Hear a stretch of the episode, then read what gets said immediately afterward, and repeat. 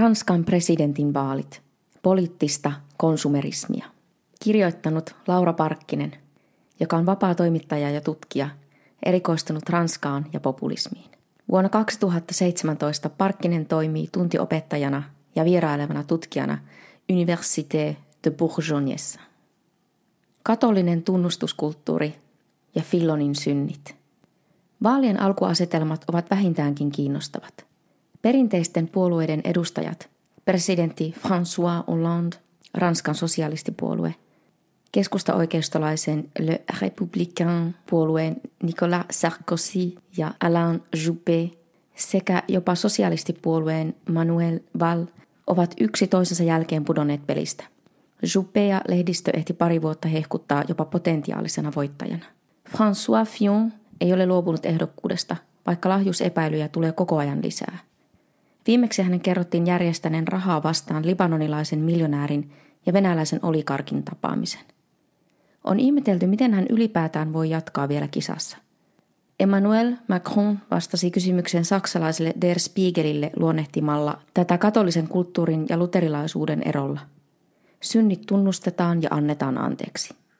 Macronin mukaan Fillon kuitenkin edustaa politiikkotyyppiä, joka on sitä mieltä, että säännöt eivät koske häntä ja joihin ranskalaiset ovat lopen kyllästyneitä.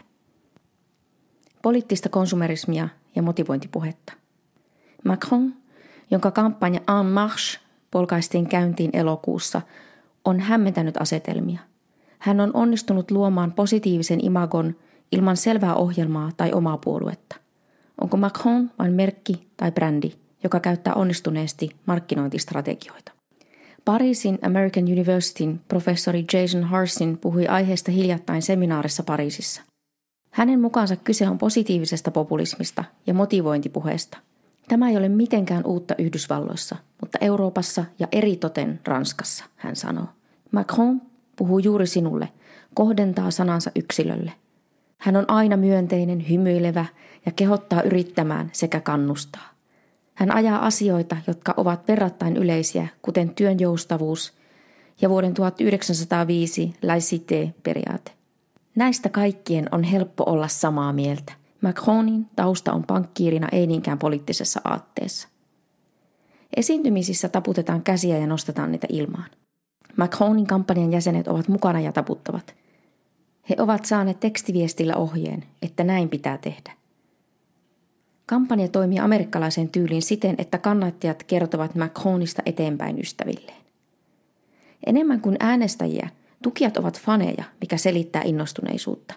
Samalla tämä on heikkous, sillä Macronin kannattajat ovat myös vähiten sitoutuneita.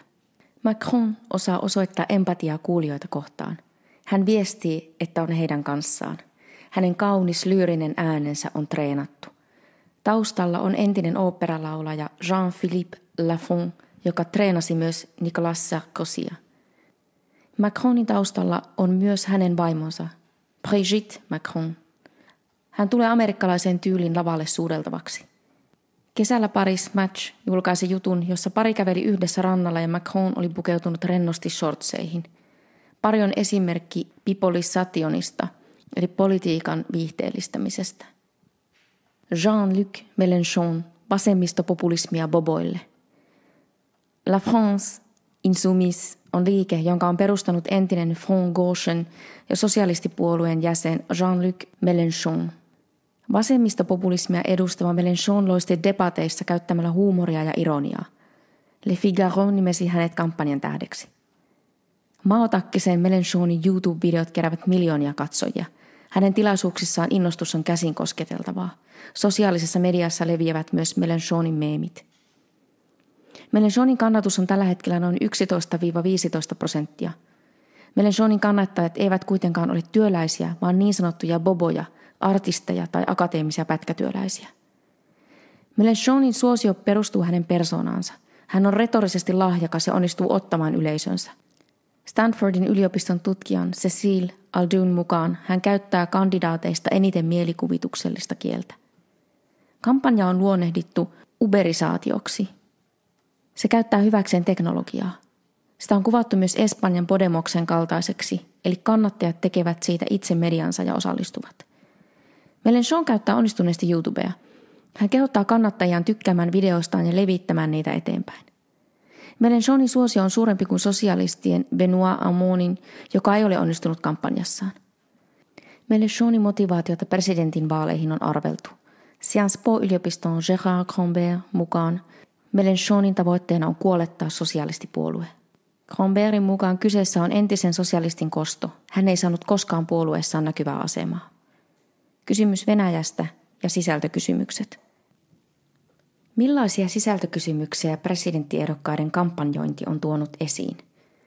Ensimmäisessä televisiodebatissa maaliskuun lopulla ei keskusteltu juuri Euroopasta. Sen sijaan esiin tulivat muun muassa Burkini ja turvallisuus. Debatissa myös sivutettiin Fionin ja Marin Le Penin lahjussyytteet. Mikä on Venäjän merkityksen osuus vaaleissa? Kandidaateista kolme, Mélenchon, Fillon ja Le Pen, ovat kaikki Venäjä-myönteisiä. Le Pen kävi tapaamassa Vladimir Putinia maaliskuussa Kremlissä. Le Penin mukaan Putin edustaa uutta visiota maailmasta. Enemmän kuin Putin, professori Harsinia huolestuttavat valeuutiset.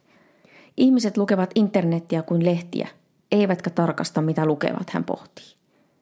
Entä millaisen Ranskan vaalit jättävät jälkeensä? On selvää, että perinteisestä puoluepolitiikasta on siirrytty enemmän ammattimaiseen markkinointiin. Hyvällä strategialla voidaan myydä myös tuotetta, joka ei ole välttämättä hyvä. Vaaleissa perinteisten puolueiden sijaan juhlivat liikkeet.